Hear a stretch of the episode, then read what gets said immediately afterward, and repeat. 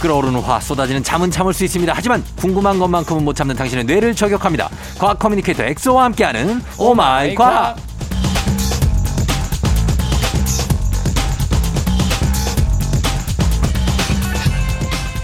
자, 과학 커뮤니케이터 과커 엑소 어서 오세요. 징글봄 징글 뭐 하는 거야?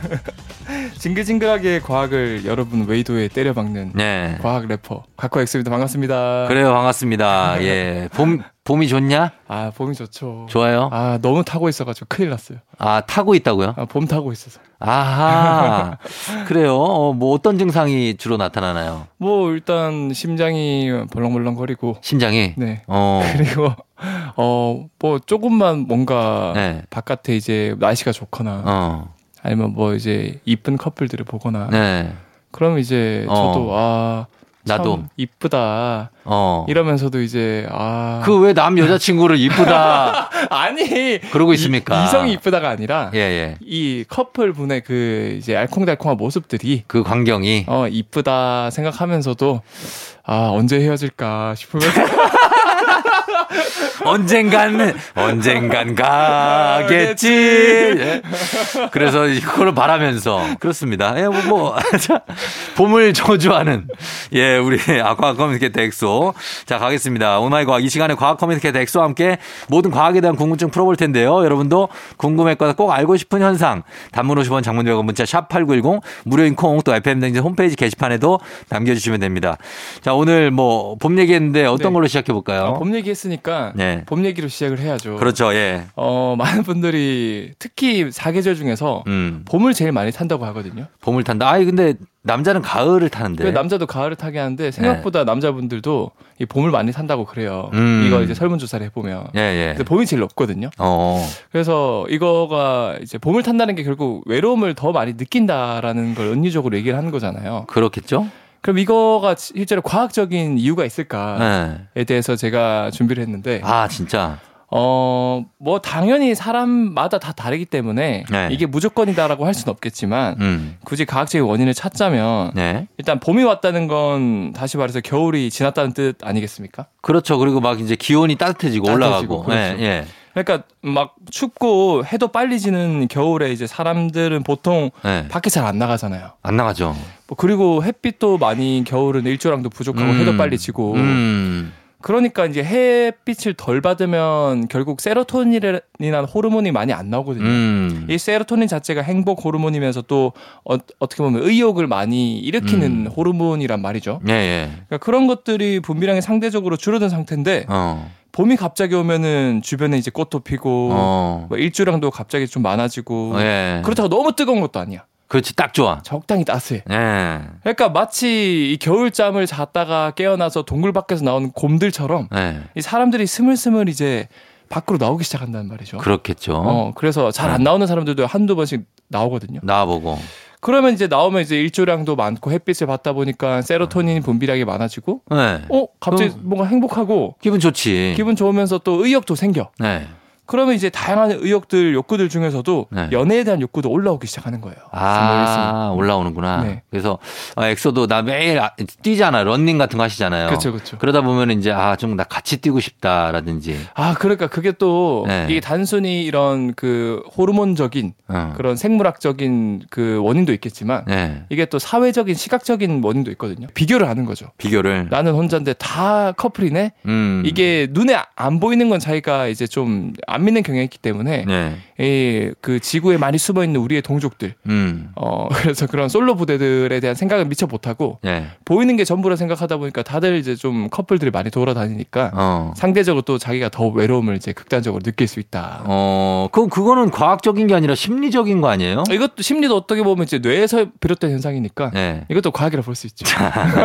그래서 이제 과학과 연관된 진화 심리학이라던가 이런 것도 많으니까. 아, 그래요. 네. 그러면은 그러면 솔로가 아닌 분들은 이런 봄을 안 타겠네요. 그렇게 생각하면. 뭐, 네. 안 타겠죠? 왜냐면은 옆에 이제 그 옆구리가 시릴 만한 틈이 없으니까. 아. 어, 봄을 안 타겠죠. 그래요. 그러면은 뭐 어쨌든 간에 봄에 그렇게 된다. 네. 그러면 겨울에 왜 그 따, 그 선크림 막 바르고 다니다가 아. 네네네. 봄볕은 따뜻하다고 선크림 안 바르고 나 이거 그냥 바로 직접 째겠다. 네네. 그러면 잠도 잘 오고 좋다 이런 분들이 있는데 네. 그거 어떻게 해야 됩니까? 맞습니까? 근데 이게 실제로 측정해 보면 예. 이 봄이 음. 여름만큼 자외선이 강하다고 하거든요. 음. 그래서 여름이 엄청 뜨겁고 그러니까 자외선이 제일 셀 것 같지만 네. 여름 못지않게 이 봄의 자외선이 강하다 그래요. 그렇죠. 근데 이게 단순히 그냥 자외선 세기만 놓고 볼 게 아니라는 게 이 음. 특히 겨울 동안 일조량이 약해지면서 이 자외선에 대비하는 멜라닌 색소가 우리 몸에서 충분히 안 만들어지거든요. 음. 밖에 안 나가는 이유도 있고. 네. 그러니까 오히려 여름보다 봄이 우리는 자외선에 더 취약한 상태란 거죠. 어. 그러면 이제 우리 입장에서는 뭐 심지어 여름보다 봄이 자외선이 약하더라도 우리는 자외선을 대비할 상태가 아닌 상태로 나오다 보니까 그렇죠. 더 자외선에 훨씬 취약한 상태라는 거거든요. 아, 그럴 수 있다. 그래서 이런 상태에서 봄볕이 따뜻하다고 따스하다고 네. 선크림 안, 부르, 안 바르고 나, 나가면 특히 이 봄철에 음. 이 피부 노화가 급격하게 일어난다 그래요. 음.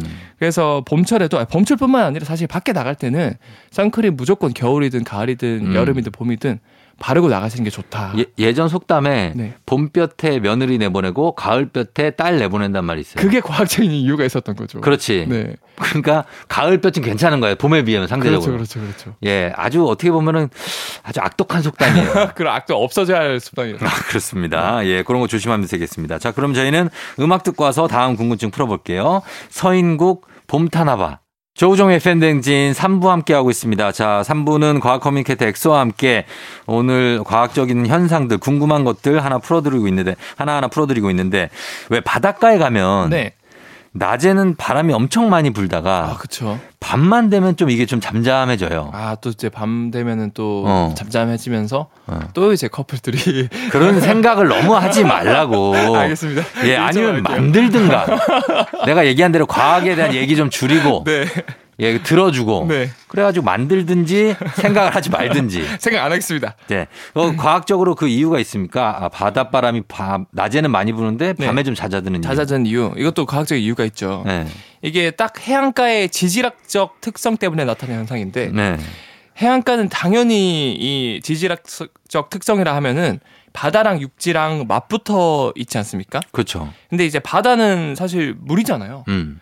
이 물은 우리가 중고등학교 때 배웠어요. 비열이 높다. 비열, 이 말이 뭐냐면 저장할 수 있는 에너지가 많다라는 아, 뜻이거든요. 물에. 네. 어. 그러니까 얘, 얘네들은 1도를 온, 온도를 올리는데 시간이 엄청 오래 걸려요. 어. 천천히 온도가 올라가고 내려갈 때도 천천히 온도가 식어요. 네.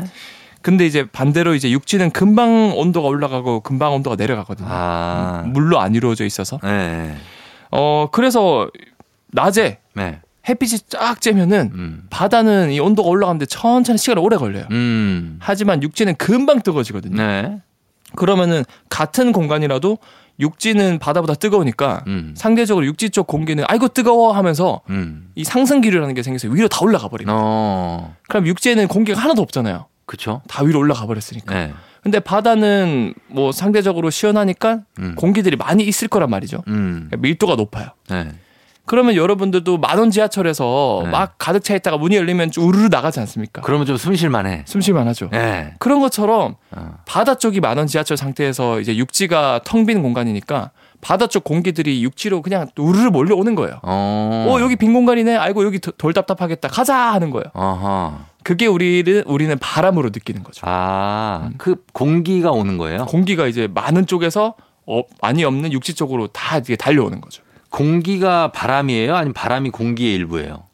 공기의 이동이 바람이라고 보시면 됩니다. 공기의 이동이 바람, 그러니까 바람이 공기인 거죠? 그래서 바람이 공기죠. 어, 그렇게 된다. 근데 이제 반대로 밤이 되면 어떻게 될까요? 밤이 되면 어떻게 되죠? 밤이 되면 이제 해가 없어지니까 예. 육지가 금방 식어버려요. 그렇지. 비열이 낮으니까. 아, 근데 바다는 천천히 식는구나. 아. 그러면 상대적으로 바다는 따뜻하니까 예. 오히려 바다에서 또 상승 기류가 생겨서 위로 다 올라가 버린 거예요. 뜨거운 아, 쪽. 아하. 그러면 이제 육지가 육지에는 공기들이 더 많으니까 예. 오히려 이제는 육지에서 바다 쪽으로 공기들이 밀려나 버리니까 음.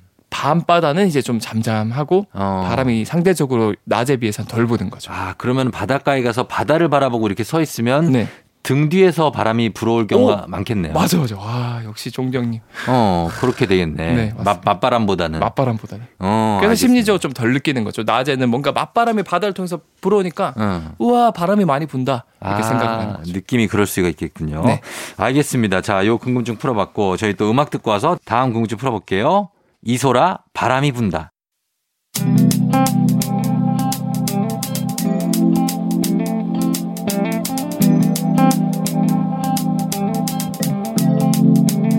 매일 아침 같은 길을 걷고 있나요 매일 같이 옆에 있음 좋을 텐데요 피곤하진 않나요 조금 덜어드릴게요 출근길에 오늘도 함께해요 조종의 FM 댕진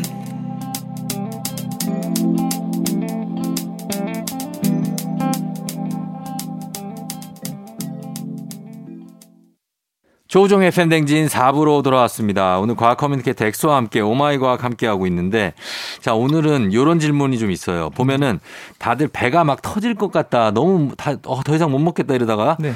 또 후식 같은 거 뭐 달달한 거 나오고 그러면 또 엄청 먹어요.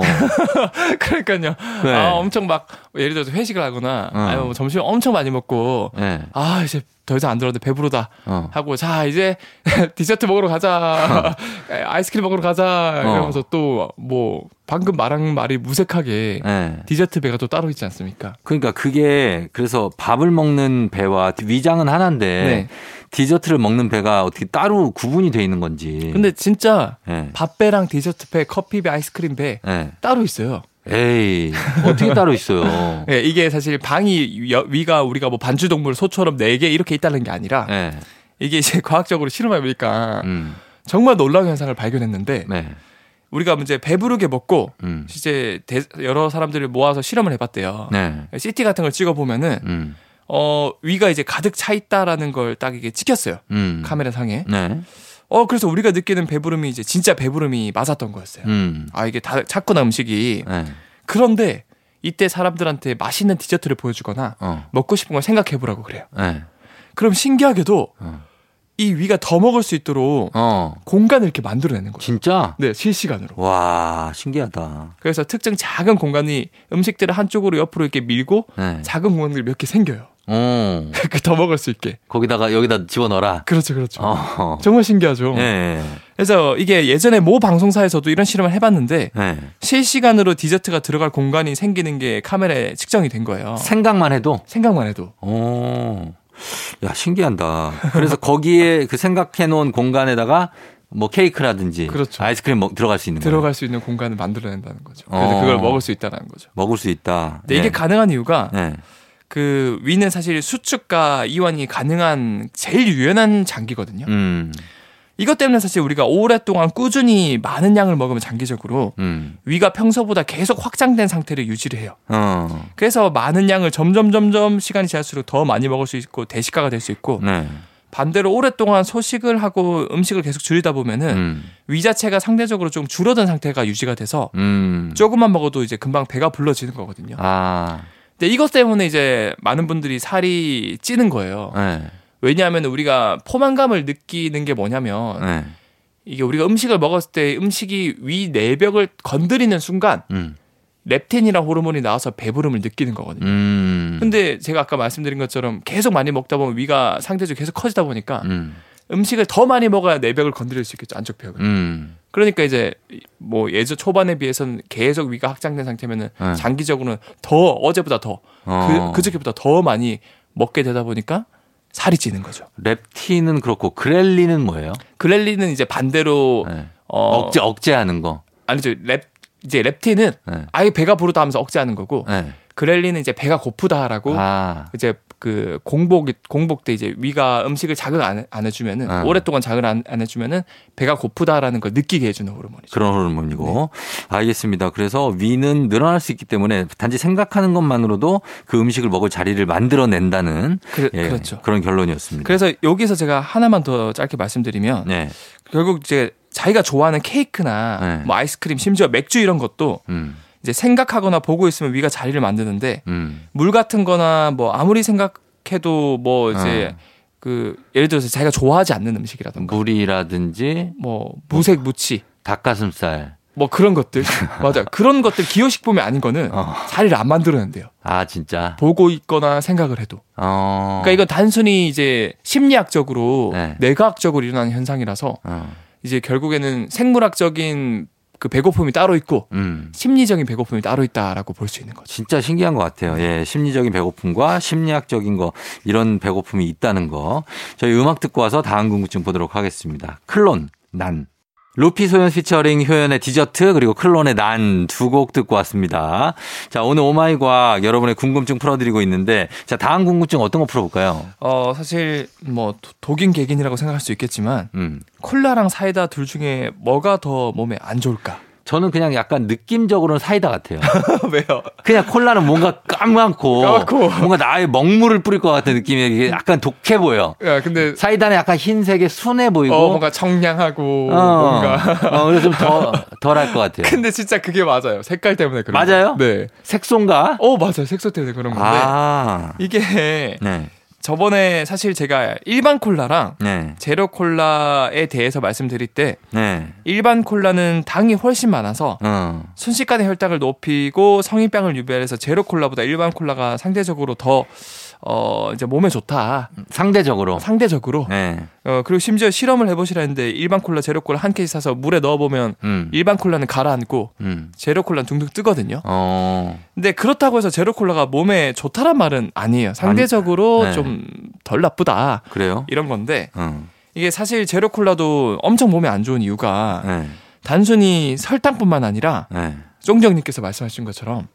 시커멓잖아요. 네, 콜라가. 네. 그러니까 콜라든 제로 콜라든 이렇게 색깔 검정색으로 만들기 위해서 음, 이 카라멜 색소라는 걸 넣거든요. 음, 근데 이 색소는 만들기 위해서 고온에서 끓여서 만드는데 네, 이 끓이는 과정에서 안에 들어있던 단백질이나 지방이 네, 이 달달한 당 성분이랑 들러붙어서 어, 이 최종 당화 산물이라는 걸 만들거든요. 예, 근데 이놈이 음. 그렇게 세포를 빠르게 늙게 만든대요. 아, 그렇구나. 그래서 이 최종 당화 산물을 네. 바꿔 말해서 당독소라고 불리기까지 한대요. 어, 당독소 들어봤어요. 그렇죠, 그렇죠. 네. 그래서 최종 당화 산물은 이제 세포에 들러붙어 가지고 음. 이 세포를 산화시켜서 음. 세포를 금방 늙게 만들고 어허. 대표적으로 이게 피부 세포 쪽에 들러붙으면 피부가 탄력을 입고 금방 노화가 빠르게 진행돼서 어. 그러니까 축 처지는 것처럼 보이는 거죠. 예, 예, 예. 그래서 이 체중 당한 산물에 반대되는 개념이 네. 이제 이 녀석은 산화를 시킨다 활성산소다 하니까 반대로 음. 항산화 물질들이 있고요. 음. 그럼 사이다는 어떨까요? 사이다요. 아, 근데 사이다는 색도 없고 색소도 안 들어가고 그리고 사이다도 제로 있잖아요. 그렇죠, 그렇죠. 예. 그래서 이 사이다는 색이 없다라는 건 결국 이 카라멜 색소가 안 들어가는 거거든요. 어. 카라멜 색소를 끓여서 제가 체중 당화산물이 나온다 그랬잖아요. 그쵸. 그러니까 어 결국에는 카라멜 색소 체중 당화산물이 거- 거의 없고 수치만 놓고 비교해 보면은 음. 제로 콜라나 콜라가 음. 사이다보다 약 20배 정도나 체중 당화산물이 더 많다 그래요. 음. 그래서 이왕 콜라나 제로 콜라는 마실 때마다 노화가 진행된다고 볼 수 있으니까 어, 사이다를 드시는 게 좋고 음. 그 중에서도 제일 좋은 건 결국 설탕도 없고 체중 당화산물도 제일 낮은 음. 제로 사이다가 음. 제일 좋다. 어. 근데 뭐 진짜 제일 좋은 건 물이다 그냥. 탄산수는요. 어, 탄산수가 제일 좋긴 하죠. 그래서. 아, 그래서. 그래서 어, 이왕 좀 그런 느낌을 가지고 싶은데 나는 좀 노화를 늦추고 싶다. 예. 그냥 탄산수에 달달한 맛을 낼 수 있는 그런 것들이 많거든요. 예를 들어서 뭐 스테비아 이런 것들은 어. 오히려 얘는 다이어트 식품이에요. 아. 달달한 감미료 역할을 하면서도 예. 다이어트 효과도 있거든요. 음. 그래요. 예. 그리고 몸에 나쁜 것도 없어요. 음. 그래서 탄산수에 스테비아 하나 넣어서 드시면은 음. 약간 진짜 달달한 탄산 음료 느낌도 나면서 음. 다이어트도 할 수 있다라는 예. 걸 정리해드리고 싶습니다. 사실은 이제 그 햄버거엔 콜라고 그 삶은 달걀에 네, 사이다예요. 사이다죠. 어. 먹고 그죠. 음. 싶을 때 먹어야 돼요. 가, 끔 먹는 건 그렇죠. 그거 계속 잡다 보면은 오히려 또 이제 코티솔이라는 스트레스 호르몬 때문에 예. 어, 서 심리적으로 또 안 좋을 수 있으니까 어. 가끔 드시고 운동 열심히 하는 걸 추천드립니다. 그렇지. 너무 참아도 안 돼요, 사람이. 맞습니다. 예. 자, 오늘은 여기까지 보도록 하겠습니다. 저희 오마이과학. 예, 오늘도 고맙고 엑소 우리 다음 주에 또 만나요. 네, 다음 주에 뵐게요. 네. 이효리의 톡톡톡 듣고 올게요. 조종의 팬댕진 이제 마칠 시간이 됐습니다. 오늘 끝곡으로 BTS의 봄날 전해드리면서 저는 인사를 할게요. 여러분 내일 일요일 오늘 토요일 잘 쉬고 내일 만나요. 오늘도 골든벨 울리는 하루 되시길 바랄게요.